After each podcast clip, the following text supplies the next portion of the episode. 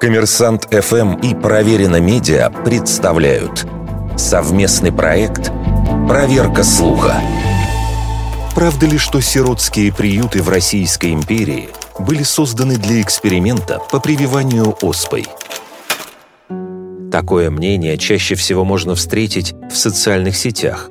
Утверждается, что первый московский сиротский дом в 60-е годы XVIII века открыли не с благими целями, а для испытания первой вакцины от оспы, что якобы привело к гибели почти всех воспитанников.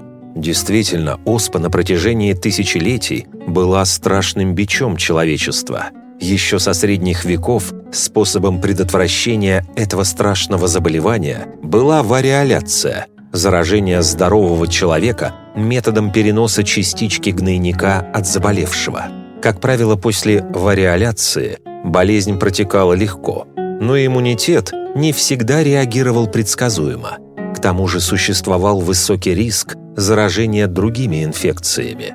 Так продолжалось до 1796 года, когда англичанин Эдвард Дженнер придумал вакцинацию. Он сделал первую прививку коровьей оспой, которая исключала вероятность летального исхода у пациента. Причем здесь первый российский приют и эксперименты с оспой на детях. В 1764 году вакцины Дженнера не было и в помине, а метод вариоляции был известен более тысячелетия, и испытывать его не было никакой нужды.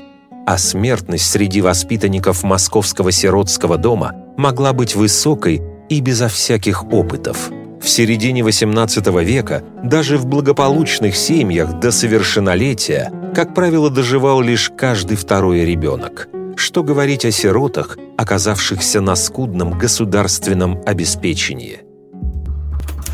Вердикт. Это фейк.